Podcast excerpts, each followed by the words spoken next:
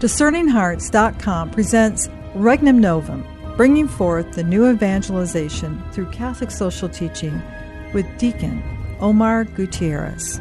Deacon Gutierrez studied theology at the Franciscan University of Steubenville and at the Angelicum in Rome. He holds a master's degree in theology from the University of Dallas. He has worked for the church in various capacities, including as a teacher and administrator and is currently on the faculty of the School of Faith. His expertise includes Catholic social teaching, and his writings on the subject have appeared in several national Catholic newspapers and periodicals. He's the author of The Urging of Christ's Love, The Saints, and the Social Teaching of the Catholic Church. Regnum Novum, bringing forth the new evangelization through Catholic social teaching with Deacon Omar Gutierrez. I'm your host, Kris McGregor. The Universal Destination of Goods.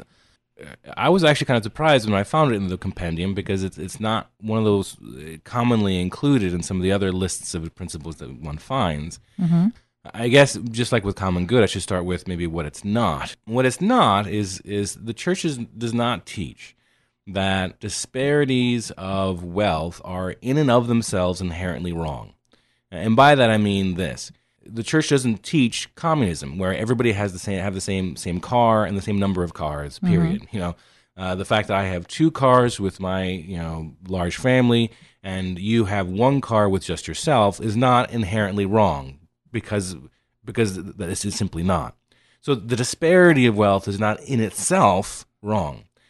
What's wrong is when the disparity is so great that the person at the bottom can't meet fundamental goods, goods they require and need for their human fulfillment. That's what's wrong. And that's when the disparity becomes wrong if the person at the top can help the person at the bottom to meet those goods. So let's just get that straight. Okay. Now, going forward, what is the universal destination of goods? Gaudium et Spes, once again, a wonderful document, kind of helps provide us with a little bit of something here. This is paragraph 69, and it, and it states God destined the earth and all it contains for all men and all people, so that all created things would be shared fairly by all mankind under the guidance of justice tempered by charity. And so, really simply, God made stuff not so we can have it, but so that we can distribute it to make sure that everybody has what they need. Mm-hmm. Period. Right? God didn't give us the right to private property, for instance, and that's one of the rights that falls under this universal destination of goods. God didn't give us the right to private property so that we can hoard as much of it as we possibly can. God gave us the right to private property, as Leo XIII says, to secure our needs as heads of families or as, as individuals, uh, secure our needs, right? Mm-hmm. But beyond our particular needs, He gave us that right to private property so that we can use our property for the betterment of those around us. In other words, for the common good. And that's where the common good and universal destination of goods meet. That distribution is what's so problematic. that, there you go. because we do feel that if I am using my God given gifts to be able to provide, for example, my family, mm-hmm. and we are able to acquire certain things that help us uh, bring us joy, it, it seems quote unquote good, that type of hoarding can begin to happen within the context of the individual family, and bigger, maybe the community. Next thing you know, it's the state, yes. and one state has more than the other mm-hmm. state, which may be in a part of the world where the opportunity to be able to acquire because of the goods available, whether the, the natural goods mm-hmm. or whatever, is not there. Right. So the one that is benefited the family that has a tremendous amount of goods. We worked for this. Right. And we acquired this. And this is where we were placed. Am I bound to help help that person, say maybe on the other side of the world, who doesn't have those opportunities or those goods? Right. Well, that's I mean, ultimately this is the principle that really separates, you know, the mice from men and, and all the rest of it because this is really where things start to get sticky. I've said before, the church does not truck with socialism. You know, there's that socialism is clearly out. Okay, but then you have those on, say, the other side of the aisle who will argue for a liberal capitalism. And, and this is a specific phrase used by Pius XI and Paul VI. Liberal capitalism means a capitalism that's so free, that's what liberal means, is free, uh, so free that you can do whatever you want, however you want, with the things that you have. Okay? Uh, a free market that is completely devoid of any kind of oversight from the state whatsoever. That's not beholden to anything other than merely the whims of the individual in charge of his own property. Okay? That has also been condemned by the popes. Now, why? Uh, even Aristotle, and as Leo XIII will say, St. Thomas Aquinas, and the saints and the popes have said, you have a right to private property. That's a natural right you have. But it's not an absolute right. Okay? At no point in time has the church ever taught that you have the absolute right, the freedom, right, wrongly understood, to do whatever you want with what you have. Because, in point of fact, you are your brother's keeper. Okay, now, before we go to even the religious aspect of this, let me just appeal again to the natural law. There's this notion of the sort of the self-made man, that great figure, let's say, of the 19th century, who pulls himself up by the bootstraps and founds his own business and, and then franchises and has great wealth and, and builds a huge house with beautiful wood in, in, in, in the, the, the country. I mean, we, mm-hmm. we have that story time and time again in American history. But it's a myth. There's no such thing as the self-made man. Because in point of fact, you know, the food that that man ate right? When he was hurry on the way to a meeting, that food was made for him by somebody else, and which was harvested by somebody else to, to do what he did. The police, provided and paid for by the society, uh, gave him the, the ability to, to make sure that when he set up shop, that it would be protected and there'd be consequences for those should somebody for those who, who would try to break in. In other words, the, the self made man, quote unquote, depended on the work and labor and the constant uh, vigil of people from all over society that allowed him to do the things he, were, he was able to do.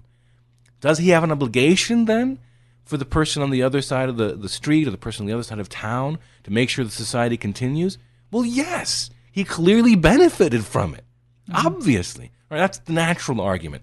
Now, Publio and others have gone to the next step. They said, okay, we can understand that private property is, is a right, and then it's not an absolute right because you, you have an obligation to, to give back to society what it's provided to you. Okay.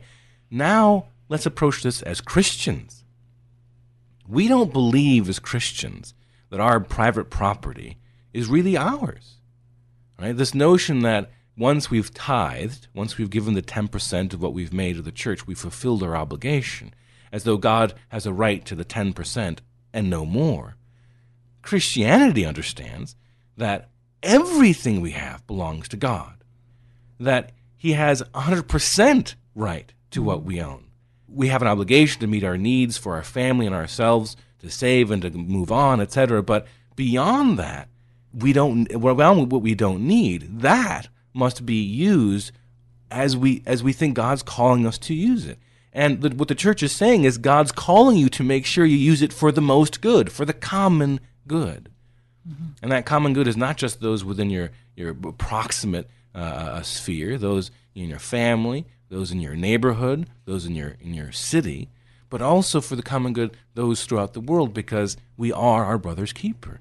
And our brother is as much our brother on the other side of the world as he is across the street. I believe it was Mother Teresa who was asked at one point, why would God allow famine in the world? Mm. And Mother Teresa responded, God doesn't allow that. She goes, That's sin. Yes. And essentially, that's what it is because we make enough, we create enough in this world that no one should have to go hungry, and yet they do. Exactly right. I mean, that's really at the heart of what the church has been trying to say with social doctrine.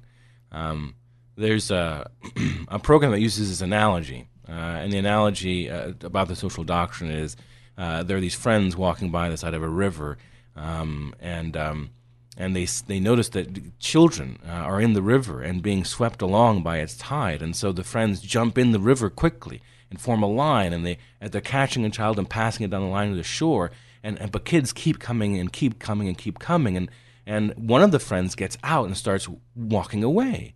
Well, his other friends are furious at him and say, "What are you doing? We need your help. Come here, help us get these kids out." and the friend who's walking away turns around and says, I'm going upstream to find out why they're falling in in the first place.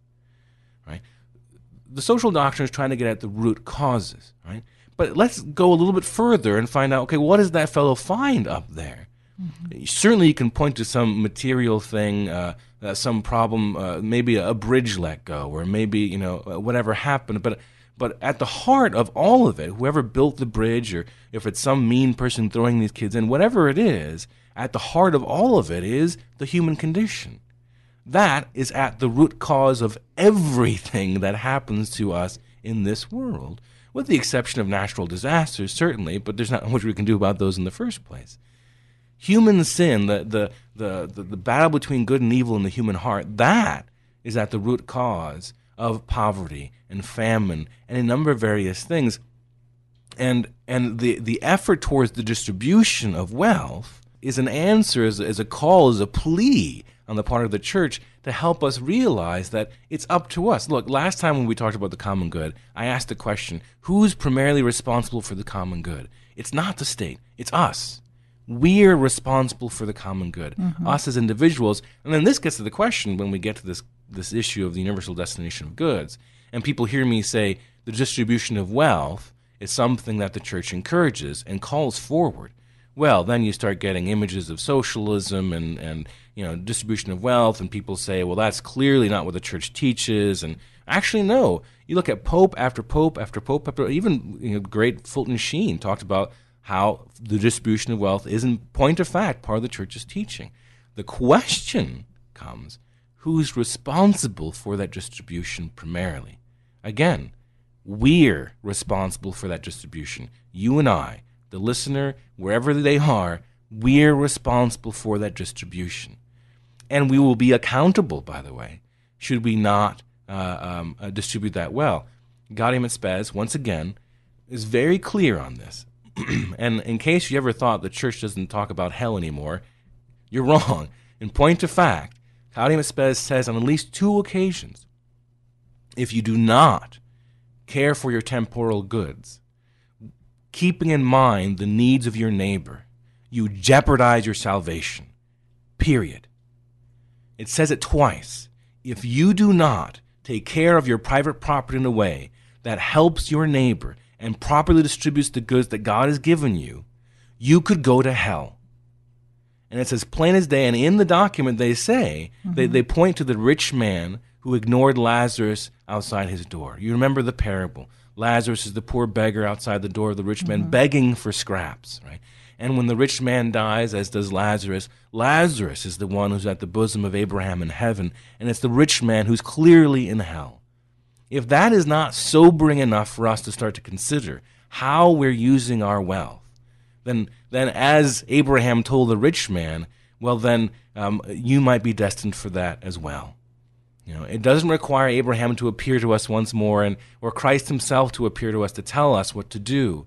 It's there in the prophets. It's there in Scripture. It's there in the church's teaching in the encyclicals. We have an obligation to care for our neighbor, uh, by the most proper use of our temporal goods. This is one of the uh, essential reasons why evangelization is so important. Exactly. And our Holy Father, as well as Pope John Paul II, and so many others call for a new evangelization. Mm. Because in encountering Christ, in that deepening of our relationship with Him, we become more fully formed the church that He has gifted us. And in that deepening and that evangelization, then we can go out and we will be able to, as individuals, distribute. We will be called. Yes. It will become something that is natural because He's taken root in our heart. And it's not even so much, tell me if I'm wrong, it's not even so much, Omar, that we're responding, no. but it's Christ, Christ within us. Exactly right. Thank you. Responding. Yeah and that's what evangelization is trying to do is to ignite the fullness of Christ within us so that the world can be changed. Thank you so much for saying that because that's that's that's the point of the social doctrine. Look, you're not going to get people to the point where they're doing the distribution of wealth if it's being enforced, if it's being um, uh, imposed from exterior sources, mm-hmm. right? So the effort of so much, I'm sorry, but the effort so much of social justice to focus so much on the political, let's change the political structure, let's pass laws, let's do this, let's have the state step in, let's do X, Y, and Z. And we'll get to some of this when we get to subsidiarity, but but that effort to constantly focus on what the state will do, right, to force us to do what we should do, is is missing really uh, the, the point and, and, and is ignoring the fact that where we, where we start is with Christ Himself. That's why point number one in my summation of the social doctrine is, is Christ Jesus. In relationship with Him, uh, our desire to give to our neighbor, to reach out, to have our hearts touched so much that we want to give to them, where not to do so would be a, a something that would give us guilt and, and, and, and rack us. That, that, that desire is going to come only in relationship with Christ Jesus. And so when friends of mine say, well, what do you do in a situation, right? Where you're struggling to find out what to do, and here, here's this poor person, and do I give him money or do I not, or do I open my doors or whatever? You have to be in a situation spiritually. This is why the spiritual life is so important, and, and, and discerning hearts is exactly what we're. This is why this is part of discerning hearts because this is part of the spiritual life. You have to be at a point already where your relationship with Christ is good enough so that you can actually hear his call in those moments. And this is why Our Lady is such a wonderful example, right? As the angel Gabriel appears to her, her response is, Behold the handmaid of the Lord. I am what, I, what this is. I am this maidservant. I'm already that person. Mm-hmm. I don't have to become the handmaiden. I don't have to, to think about or discern who it is I'm supposed to be. She already is because she had already done that work beforehand. She was this created glory of God we need to be there too. We need to form our lives to the point where when we're in, encountering the poor, the natural response immediately is Behold the handmaid of the Lord. I am this person who gives. I am this person who distributes wealth. I am this person who will reach out and open my door to the immigrant, open my door to the person who's seeking food, open the door to those persons that, that, that really need the help more than I do. Because we do have an obligation. That moment when Jesus looks out among the crowd they oh. have no food. His heart is moved with pity. Yeah. It breaks. And so, in essence, in that great moment, he gives them the bread, he gives them the fish, but what ultimately what he gives is himself. Yeah. And that's what we're called to do. We're we're called to to give. And if we all, if the world is evangelized yeah. and Christ is in each of us and responding, then the universality of that distribution of goods mm-hmm. can take place. Exactly. And this is where the, you know, look, the, the you've heard the preferential option of the poor, perhaps. Um, uh, this is why the church has that. And it's, it's an option that, that even Leo XIII talks about in Rerum Novarum, is, is when you start to look at giving, who, who do you give to most primarily? You give to those in most need and to the poor.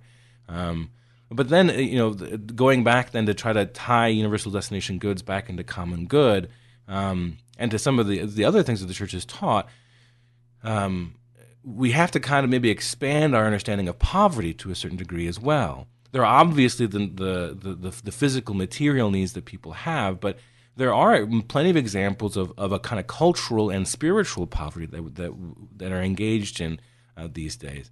Um, you look at the United States, for instance where we have uh, entire TV shows dedicated to um, uh, the remarkably vapid uh, lives of people that somehow we're supposed to be keeping track of because this is the most important thing that I keep mm-hmm. track of of other people's depravity. Mm-hmm. Um, th- that's a poor distribution of wealth, right? And we have an entire industry without you know I don't want to get on a soapbox too much, but you know, we spend so much time thinking about the political culture and the political climate and the, um, you know, the, the, the, the, rhetoric and, and this and that and the other thing. And, and yet mm-hmm. we entirely ignore things like uh, movies like Grindhouse by Tarantino and Rodriguez, where you have, you know, scantily clad women plowing down scores of people. Uh, using incredible violence, movies made for the sake of violence, right? Mm-hmm. And yet we don't bat an eye. You know, somehow because of freedom of speech, that should be allowed, right? Though it corrupts the soul. Uh, and our rhetoric on the in the public sphere has to be tampered so that uh, in places like Canada, for instance, you could be put to trial for preaching the church's teachings uh, regarding homosexuality or, or, or abortion. Um, uh, I mention these things because the universal destination of goods has to keep in mind that there are, are needs and wants that go beyond just material needs. There are cultural, there are spiritual needs and wants that we have to keep in mind. Again, the common good is not just what's good for us materially, but also spiritually uh, and also psychologically. Right? So when we look at this universal destination of goods, we have to take those goods into account as well. Got to remember the ultimate goal heaven. Yeah. It's holiness. Because if you're in heaven, then you're a saint. Yes. The idea is that everybody gets there. We all go there together. I keep going back to evangelization, but I think it's so important to, to make the connection between evangelization and Catholic social teaching. They're married. They go hand in hand. It, it that's the new evangelization is how do you move from your head to your heart? Mm-hmm. And if you if you're truly evangelizing folks, and you, you could, it's one thing to give proof text on on where you can find you know certain aspects of Marian dogma, or or if you are going to be able to articulate certain teachings of the of the church. Yes, it's important to have that head, yeah. but you've got to make the movement to the heart. And the only way you're going to know that it truly has made that movement ultimately will be in that action of Christ out in the world Exactly. in that union with the experience of the heart. No, it's exactly right. I mean, this is. I mean, you could you could give any number of examples. Uh, even you know, the whole Methodist tradition with John Wesley, when when he heard uh, the, the, letter of the Romans being preached in an Anglican church in England, was moved by it uh, to the point that he realized this whole you know uh, salvation by faith alone is well well and good but we have to have works too. And as catholics we believe you're salvation by faith and works right? If your if your faith does not translate into works your faith is dead. It's meaningless. You might as well toss it out the window. It has to translate into some kind of work. Now does it have to be going off into africa and leaving your family behind or carrying your family with you? No it can be done within the household. And as you're saying, it can be done through evangelization. And it itself is evangelization. Pope Benedict XVI says this in Caritas in Veritate. He says uh, the mm-hmm. social doctrine is uh, a, a, perfect um, a delivery system for the faith and for, for bringing people to the faith. And he's quoting actually uh, Pope Paul VI who, who says in his document Evangelii Nuntiandi on, on evangelization, talks about the social doctrine as being a form of, uh, of evangelization, of living out the church's teaching on social, social justice, is a way of bringing people to Christ. Uh, but the larger point still, again, needs to be made. Uh, you can't bring about this, this, this social justice, social change, unless you bring people to Christ Jesus. That's the way to do it. So this notion, and I, I remember this from an, account, an, an account, an encounter I had many years ago uh, by a young man who had just learned about liberation theology. He said, We need to pull the nuns out of their convent and get them to work for the poor. As though the beautiful, glorious graces that are granted to all of us mm-hmm. uh, by the good sisters and nuns in the convents aren't social doctrine, aren't social justice. They are. And why? Because they're the very engine of the work of the church. The, the prayers of those good sisters and the Carmelites, the poor Clares, and, and, and the, the, the monks, the, the friars who are themselves also praying for the world and for us, those prayers, those graces that we get from that, that's what makes us able to do the work of social justice. Uh, so, doing the work of social justice is evangelization evangelization is social justice because it brings us closer to the Christ who can transform the world. No one should be confused in what we're saying as far as the importance of works. It's a manifestation of, again, of Christ within us mm. responding. But it's almost a chicken and an egg type of thing, Omar. Really, what has to come first is the prayer. Yeah. It's the prayer first, encountering Christ, and then He will bring forth what it is we're supposed to do. We have to listen to Him first. If you're not praying and listening to Him, He can't guide our steps. And the, the danger becomes if we begin to determine on our own in our head what the need is and not allow Christ to present the need. A wonderful example in Scripture of this is the Mary Martha story. Mm. Because Martha She did right. Oh, she did she invited, you know, she prepared the place. She asked him to enter. Mm-hmm. And then she provided the setting where Mary came and started to listen to the Lord.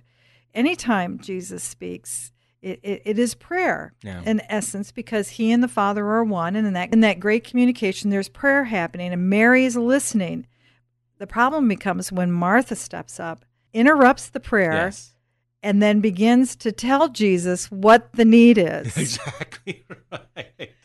That's part of the story people don't quite understand. Yeah. That's right. It wasn't that she wasn't doing good, No. but it wasn't what the Lord had in mind. No, and and, and the, the the problem is that she was what she was doing was fine.